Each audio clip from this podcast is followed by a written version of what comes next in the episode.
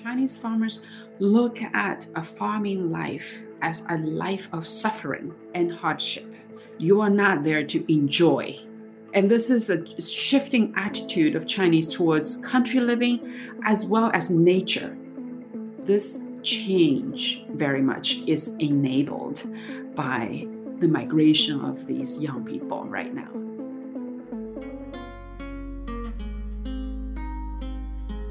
Welcome to Tong Tracing the Trend, a podcast exploring the origins of cultural phenomena in China, from niche to mainstream, from past to present.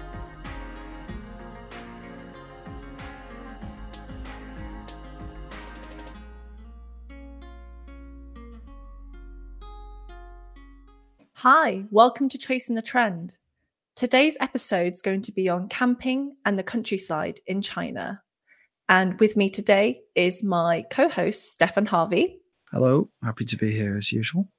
And I'm excited to also welcome Mei Zhang, the founder of WildChina. Well, thank you for having me. My name is Mei Zhang, or in Chinese, most uh, friends call me Zhang Mei. I'm the founder of WildChina, uh, which is a sort of luxury adventure travel company based in Beijing, but we also have offices throughout China. But my personal interest now that I've taken a chairman uh, position is exploring sort of human stories, both in China and uh, around the world, and write about them, talk about travel. So delighted to meet you. Thank you so much for joining us today. And we're absolutely thrilled that you can be with us. One of the things that we're excited about Tong and one of the reasons we launched this podcast is to be able to give platform and voices to interesting individuals and communities who are shaping China at home and abroad. Today's topic is going to be focusing on camping and the countryside in China, moving on from our other topics in the past as something that's actually really been, we feel, driven by the last 12 months, at least as a catalyst for people yearning to reconnect with nature and with the outdoors. It's an interesting landscape at the moment. And today's podcast will be deep diving a little bit more on the different communities and groups who are shaping this landscape at the moment. To kick off, what is the Chinese countryside like and what has that been from the last few decades? Stefan, do you want to give us a bit of a bit of a walkthrough? So I think, as you were saying, uh, the past year with the pandemic has been the catalyst for a lot of new, exciting, and very different trends. And I think that's why it's particularly important to pay a bit of attention to what's gone on in the past with regards to Chinese society's relationship to the countryside.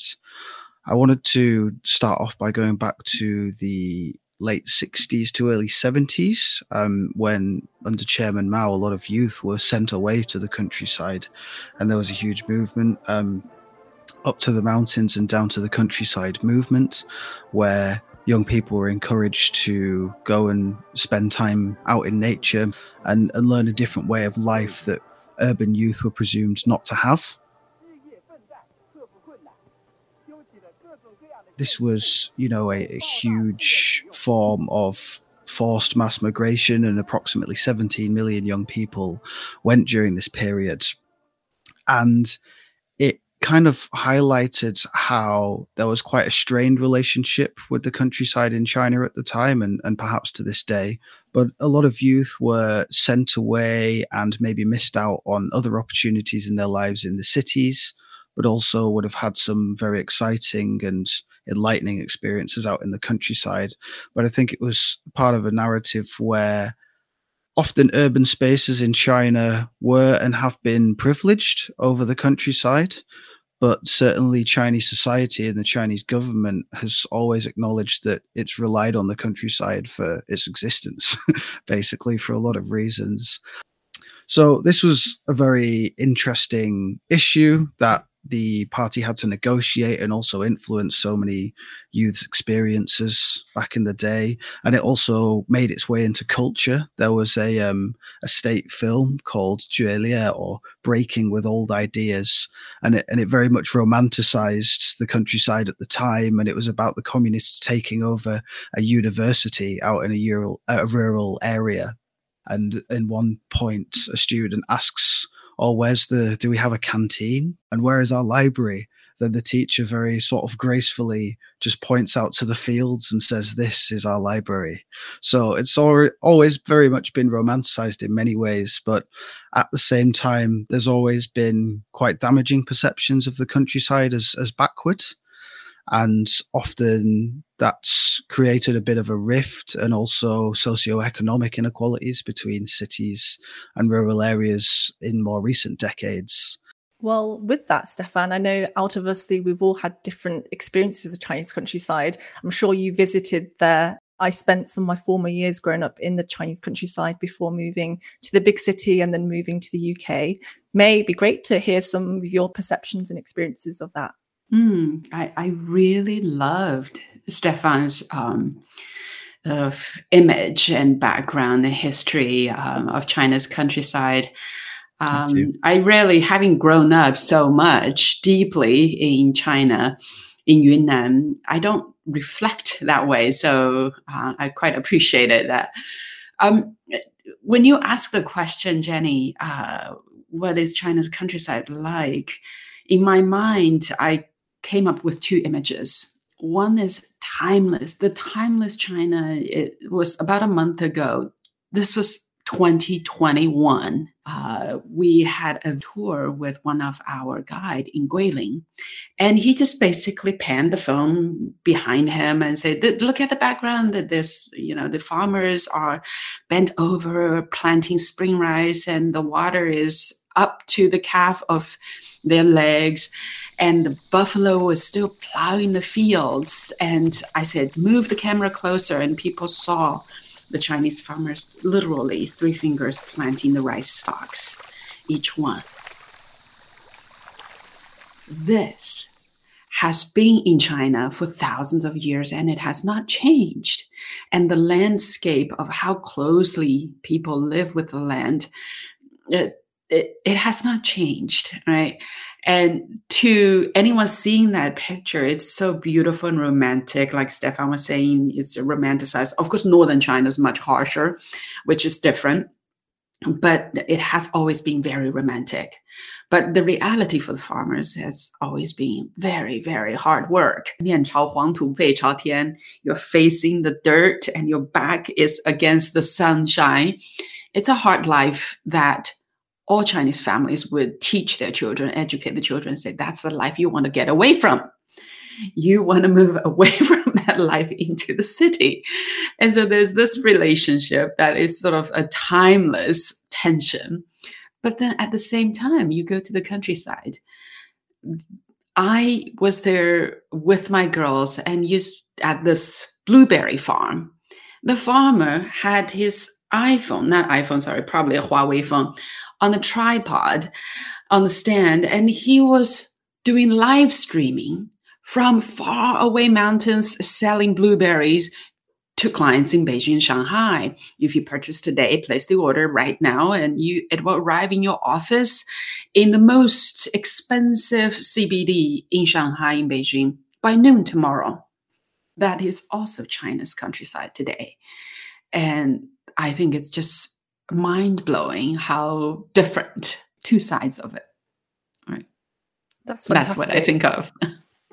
Yeah, we we actually covered a little bit and, and did a bit of insight on how really accelerated uh, COVID has made farm to table uh, kind of in that sense. So, you know, we've seen Alibaba strike deals and create platforms for rural farmers to to bring their products and help monetize their products better and make that connection to consumers. So, it's it's definitely a myth that just because you're outside of the city that you're disconnected it's really fascinating with my own experience as well because I grew up um, just out of Xi'an and my former years was raised by my grandparents. And I've romantic reflections of that, you know, being outside um, in the summer, in the fields, falling asleep, looking at the stars. So my memories are obviously because I'm looking at looking at it through a very kind of a nostalgic lens. But um, it's also interesting understanding the, the historical and societal context, as, as Stefan said moving, I think, towards the present day that we found really fascinating is just what young people are feeling about the countryside and that changing relationship.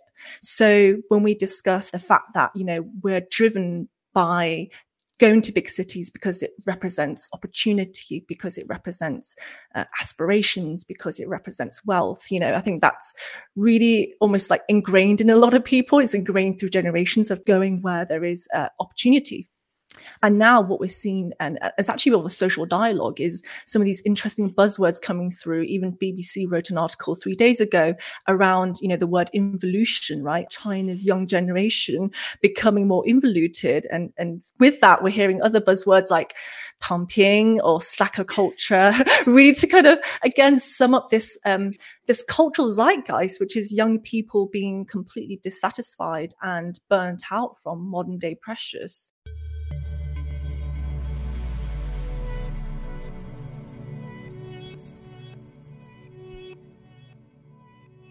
That leads nicely, I think, for us to deep dive into some of the different people and communities we're seeing that are either moving or exploring the countryside and the outdoors in the short term and potentially in the long term. So, the first group that I want to talk about is those who basically go on weekend trips, short stays, who want to experience nature, but only in the short term, whether it's for uh, recreation or whether it's to tap into a sense of adventure. Last October, we launched a report with Globetrender looking at China Next and the future of luxury tourism. And two key things that came out of interest I want to highlight here is one, the dismantling of the idea that Chinese consumers are not adventurous because pre-covid you know we're seeing groups we're seeing families actually go out and try out new uh, new types of travel that isn't based on shopping and based around big cities. So groups going to see the Northern Lights, groups going to see the Serengeti, even those inquiring to go to the South, uh, South Pole. So I think it's signifying that already there are a bit of a shift and a bit of pattern and people just generally wanted to see more and try more, be more diverse in, in their experiences and secondly the one the thing that we we picked up was also around the the change in the size of the groups and just the way the behaviors around travel domestically is as well. Right. I think i think you laid out the picture perfectly jenny. I have been in this space in travel for over 20 years. And when we first started in 2000, traveling to remote parts of China, and deviating from the famous tourist sites was not a concept that a lot of Chinese embraced. They're like, why? Why would you do that? If you go to Rome, you want to see the Colosseum, um, which is understandable. But by now, this concept has completely changed because China has such a huge number of travelers. So there will always be the ones who will want to go to um, the terracotta warriors for the first time. There will always be, right? But as the traveler population matures, there's uh, more and more interest to go and explore the unnamed, unknown sites, and in fact, less sites more for experiences. I mean, this is just a general trend I'm seeing China shifting over 20 years. But more importantly, is in the past one year, COVID wreaking havoc around the world has given Chinese remote countryside tourism a golden opportunity because everyone in China started traveling about a year ago, last July, and um, China being uh, COVID in China being very much under control.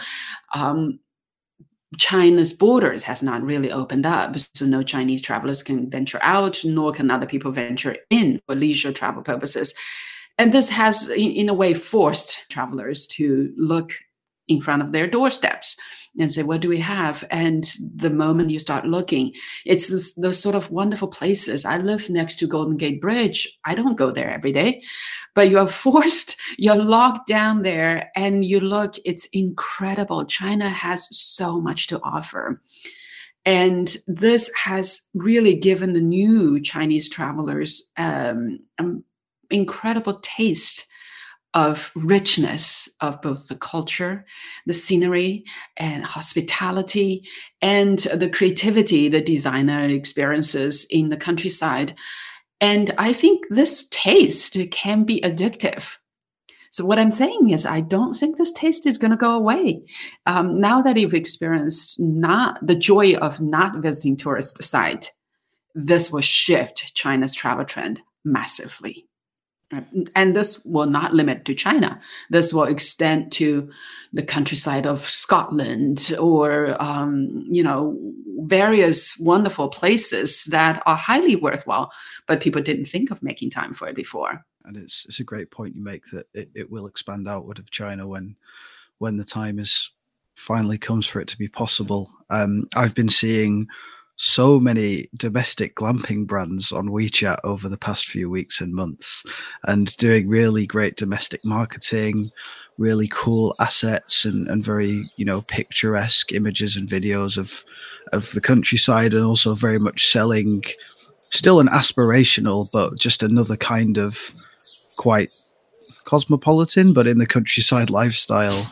And um it's it's very interesting how these brands are making efforts to also educate their consumers as well as just provide a service because for a lot of people this was kind of out of their frame of reference maybe two years ago and maybe even one year ago before covid um, kind of accelerated all of these things. So it's really interesting to see how brands are kind of creating consumer lifestyles for consumers to aspire to and then they're kind of jumping on that horseback and that's how it picks up momentum. Um, also i was yeah. cycling around a scottish island by myself last week and uh, it'd be nice to see some chinese cyclists passing through on the isle of arran one day as well. Coming soon I definitely agree with your point, Stefan, in regards to it being a symbiotic relationship. You know, it's a demand side and supply side, both kind of driving this trend. And yeah. even looking at when we're talking about, you know, weekenders or those looking into short trips, um, we're seeing kind of two distinct groups as well. We're looking at one who is really seeking the exploration, the adventure, something a little bit more active, working with our one of our clients, North Face. It's interesting to see their growth and in particular categories in China as well. So things like rock climbing, things like hiking, things like trail running. I don't think these sports were you know seen as aspirational even really had a community around them you know 10 years ago so that's been really fascinating and then on the other hand we see those who are really looking for more of a slow more of a retreat more of a self-soothing exercise uh, we've seen this grown exponentially on Red, Xiaohongshu. Um, it's actually listed as the top 10 2021 keywords under the lifestyle section. So we're seeing young people particularly take to that. I, I was going to say those two groups, the ones who pursue this um, ultra running or trail running, and the ones who go to these glamping sites, they're not conflicting at all. It, oh. uh, very often they're one group of people. I can say yeah. in some ways I belong there. Um, I still love both because the it, it's the um, it's it's the the ones particularly the mm-hmm. endurance sports were mm-hmm. led by uh, the young and successful entrepreneurs who um, take a different approach. They say, do not 躺平, do not just lie down, but you can have a different approach to life. You can change the track, the narrative of competition in the society and adopt a much healthier way of living.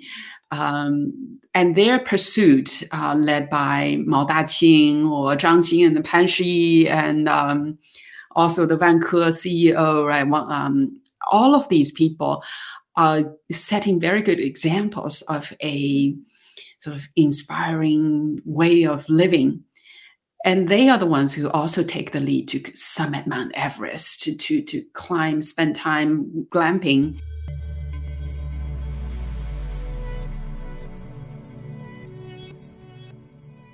So, moving to our second group of individuals, let's look at the individuals and communities that are relocating for maybe slightly different purposes. So, I'm seeing these people as seeking more of a long term lifestyle change, whether it's because they are dissatisfied with their current lifestyle in the city, whether it's because they're looking for escapism or solace we've um, we've been following quite a few interesting individuals online um, who have essentially just escaped altogether from from city life. And um, i'll hand over to stefan who who can put some more meat on the bones in terms of um, what it what it is that's driving these people. Well there's a really interesting case of a guy called tang guanhua who over a decade ago now was quite disillusioned with his life in qingdao and moved out of town to a mountain and just started living off the land basically. And he really didn't have much experience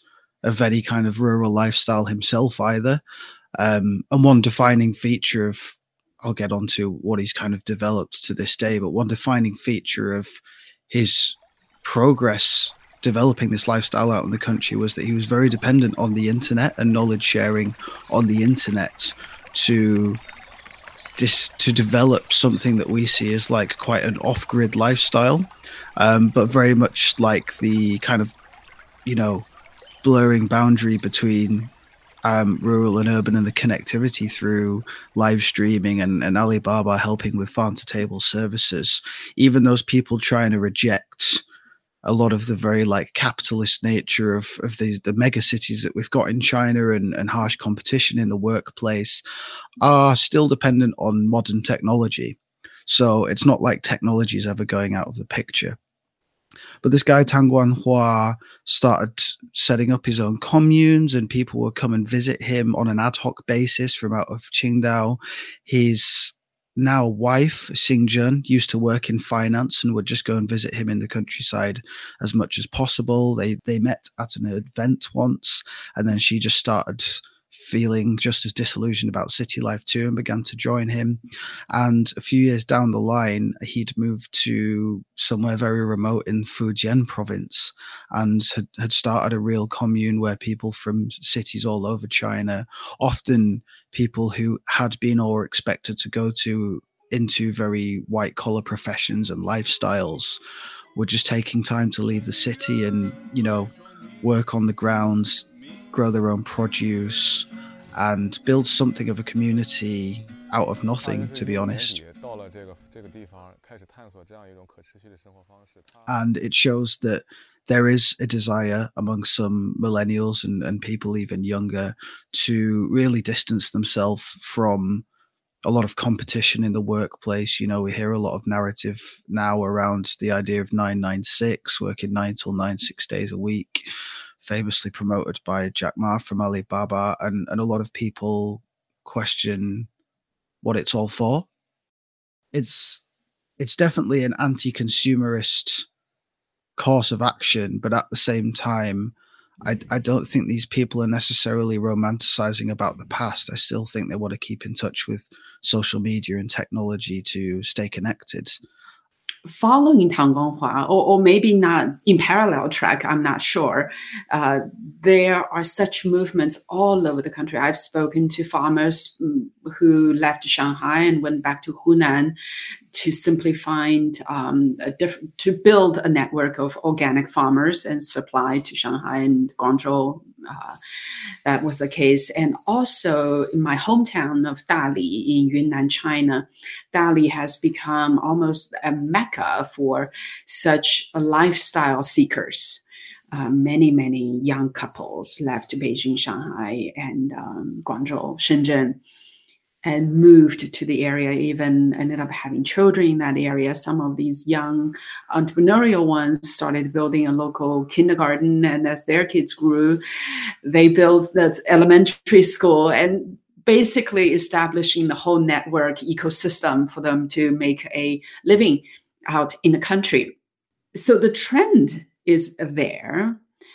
Um, but at the same time, I uh, I, I find having followed them for about 10 years, I have quite a few friends in this area. I find many of them a bit disillusioned right now, though. There is um, incredible challenge to make a living where uh, the opportunities are fairly limited in the country.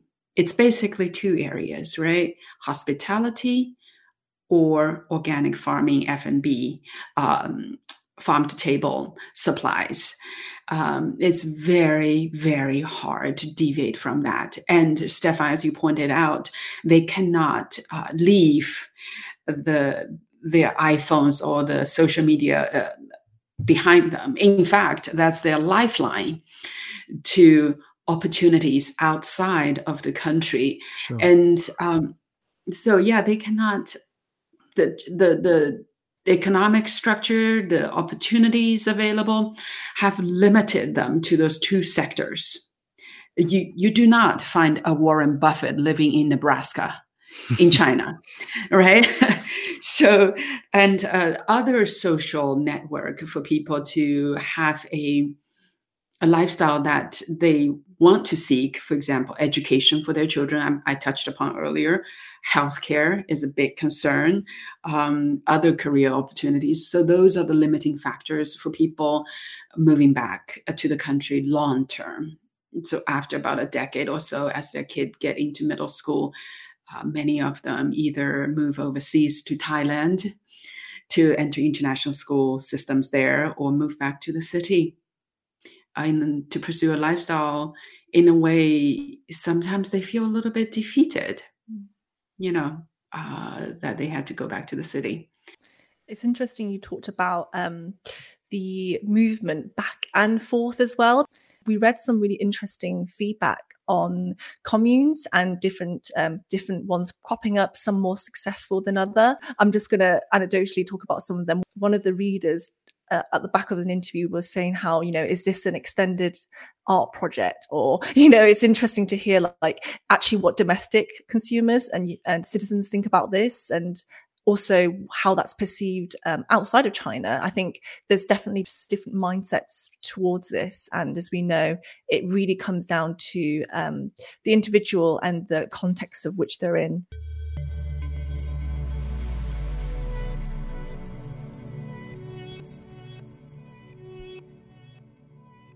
This leads us to our third group, which is almost a combination of the two that we talked about. So, those who have experienced what it is like to be within nature, to really enjoy that, but also those trying to make a sustainable life for themselves out there. And Mei, you mentioned before around how, you know, going out to these countrysides, you know, calling them new immigrants is like updating tastes and the sense of style. It's a fusion of lifestyle between city and country and trying to make that actually something that has longevity. As we look at the general shift towards perhaps people adopting this on a broader scale uh, and whether new immigrants is something that is a trend or actually something that is an indication of the future.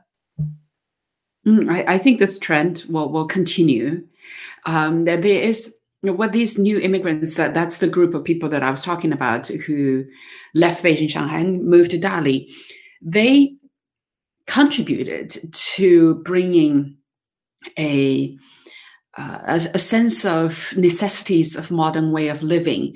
And as, as Tong works with all these luxury brands you know the the speed of how chinese consumers in the city mature right?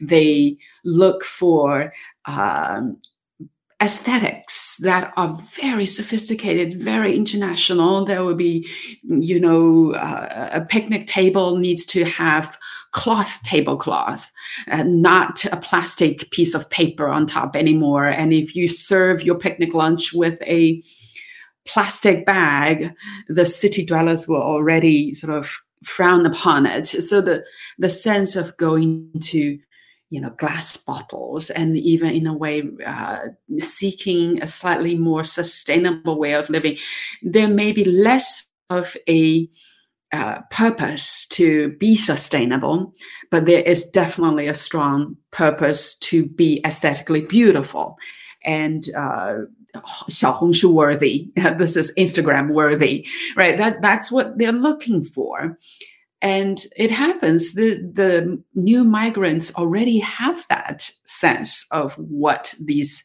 young Chinese travelers are looking for. So when they migrate to the country, they may be doing still a 农家乐, the, the farm family dinners, but they do it in a beautiful glamping style, which will resonate and connect with city consumers much better. And they know I can use my local Dali cheese and still serve you a local dish, but at the end of it, I'll top it off with a tiramisu, maybe a latte, neither of which uh, are, were part of Chinese cuisine, right? But it is part of the fusion lifestyle. The city dwellers go like, aha, that's the way to live.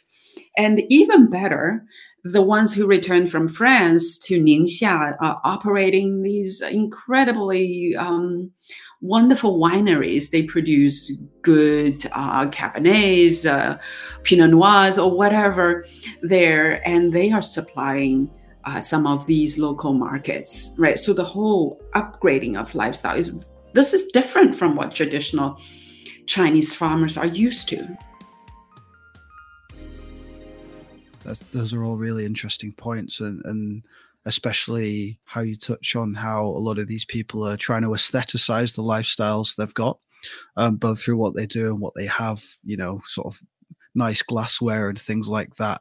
And it makes me think about some of the trends we're seeing on on social media in China that makes it so much more visible to these potential consumers and also potential new migrants. So um Jenny and I have been looking at the social platform and kind of just content platform ETL, which very much flaunts this kind of very aestheticized lifestyle. A lot of it's almost like Chinese rural villa porn and just like just really nice looking architecture out in the countryside yeah. and, and romanticizing lifestyles in a very sort of like it's tre- it's it's trendier and more millennial targeted, but kinds of homes and gardens style uh, media platform, and then also influencers who are doing this on an individual level. And the the most obvious and significant one who you can't go without mentioning is Li Ziqi, um, who has made millions off marketing and romanticizing her own sort of rural life in the countryside and looking after her grandma a lot of the time as well and I mean, even in the West, she's got over 2.3 billion views on YouTube. So this isn't just a domestic phenomenon. Uh, but Li Ziqi's stuff is, is is fascinating, and she's got her own food brand. So she's trying to, you know, transfer products of that lifestyle back into the cities um, through sales. But at the same time, a lot of this aestheticization has led to criticisms by some people within China. So it's interesting that a lot of these influencers um, easily tie in with a lot of the stuff that tourist boards and governments want people to promote, which are quite nationalist and nativist and, and painting China in a wonderful picture. But other people say, well, actually, you're, you're gentrifying this lifestyle that, that farmers have found to be very um, arduous for decades. So why are you suddenly painting it as so beautiful when this isn't the reality for a lot of people still? Well, I don't mind uh, painting the countryside picture a little bit uh, more beautiful. Sure. Um, in fact, I, I think I, I think if possible, that would be a lifestyle that be, would be a way of living that I I hope more and more farmers can can have. For example, in the countryside, when I take sometimes our guests um, for dinner and you have this incredible view of the distance and yet the dinner table is set in a dark room and and i said why would you want to do that set mm-hmm. the table outside under the pavilion and just just clean up the table and you know harvest anything like these wild flowers whatever from sure. your garden in a, in a jar it, your clients will enjoy this a lot more. So this these are the sort of things I think everybody can enjoy life a little bit more. What I have a chip on my shoulder on about this countryside romanticizing is the focus on look and not the content. And it really bugs me. I'll give you one example. I went to this incredibly beautiful like designed boutique hotel with maybe 10, 15 rooms uh, at the foot of Meili Xueshan. This is Mount Kawagabo, and further from Shangri-La towards Tibet. And you have the glacier of Mount Kawagabo outside the window. And it's stunning. It's designed by this friend who's a graduate of uh, School of Design of Harvard from a Yunnan local. And you go in there, there is this snobbishness of uh, uh, a butler or a manager that was recruited from Nanjing, and he would like frown upon each time you order a cup of coffee because it somehow they ser- the service was designed in a way that he has to run up four floors to get you a cup of coffee. So he hates it every time you order it. So you order one cup and you order the other cup for the guest. There's no more. Right. And like you charge an extraordinary amount of money for this really, really bad service, and you can get by in China because they're not selling hospitality. They are selling a filming studio, a photo studio for WeChat, for Xiaohongshu. People go there to take photographs. People don't go there to experience hospitality. And that coming from someone who's experienced hospitality from around the world, it really bugs me. And I hope Chinese consumers will be able to ask and demand for more service in such beautiful oh, places. Yeah. Well, I'm sure there are pockets where there is real, genuine hospitality, and hopefully, as as I was saying about the glamping brands earlier, often brands have to create that demand um, as much as that demand needs to grow organically. So, I really hope it it kind of happens on both sides.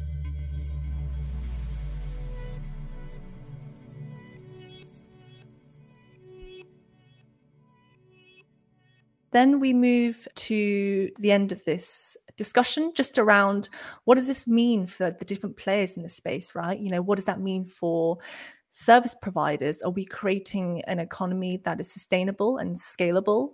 What does this mean for uh, local communities? So, the individuals who are fulfilling these um, requests on behalf of groups and families who are willing to travel out and see the countryside. And what does this mean for local businesses? at as in you know big corporations or even global businesses who are also looking into nature uh, as inspiration for their marketing and sales and product that's a very good question uh, looking ahead through COVID, this re, this break is is a reset button.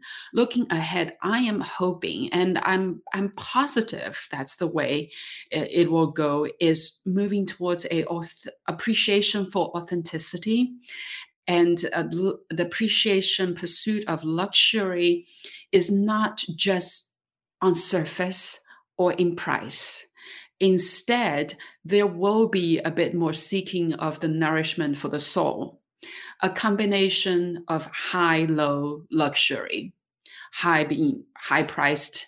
You know you you do want i do appreciate staying at the peninsula in in paris but at the same time the low can be doesn't something that doesn't cost you a penny but you take a walk in the countryside and really feel smell the the dirt and uh, the flowers and I think you will see the maturity of Chinese consumers in that direction very fast. It comes in both food, hospitality, anything experiential driven in the next couple of years. I think there's a few things to consider. It's definitely a trend. uh, there's no denying that. Um, you know, we've seen North Face collabing with Gucci, um, first being publicized in China, and Burberry's Chinese New Year campaign um, at the start of 2021 was very much focused on the great outdoors and exploration and telling stories in nature. But I do wonder if just to stick to nature in a very romanticized way is a bit simplistic and brands will have some keeping up to do because I think the trend we're seeing is is an interconnectedness between the city and the countryside and I don't think people are ever going to disappear from cities like humans like to live in the same place. But as you say, younger generations want to be more conscious in the way they consume.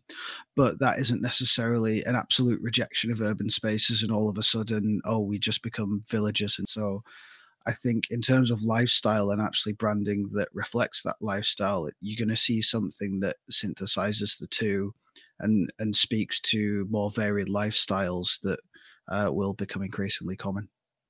Um, and I think I think another thing to say would be expect to see more nature in urban spaces too. Um, sometimes it's to do with climate change, but also proactive activities by urbanites trying to create, you know, community gardens, private gardens.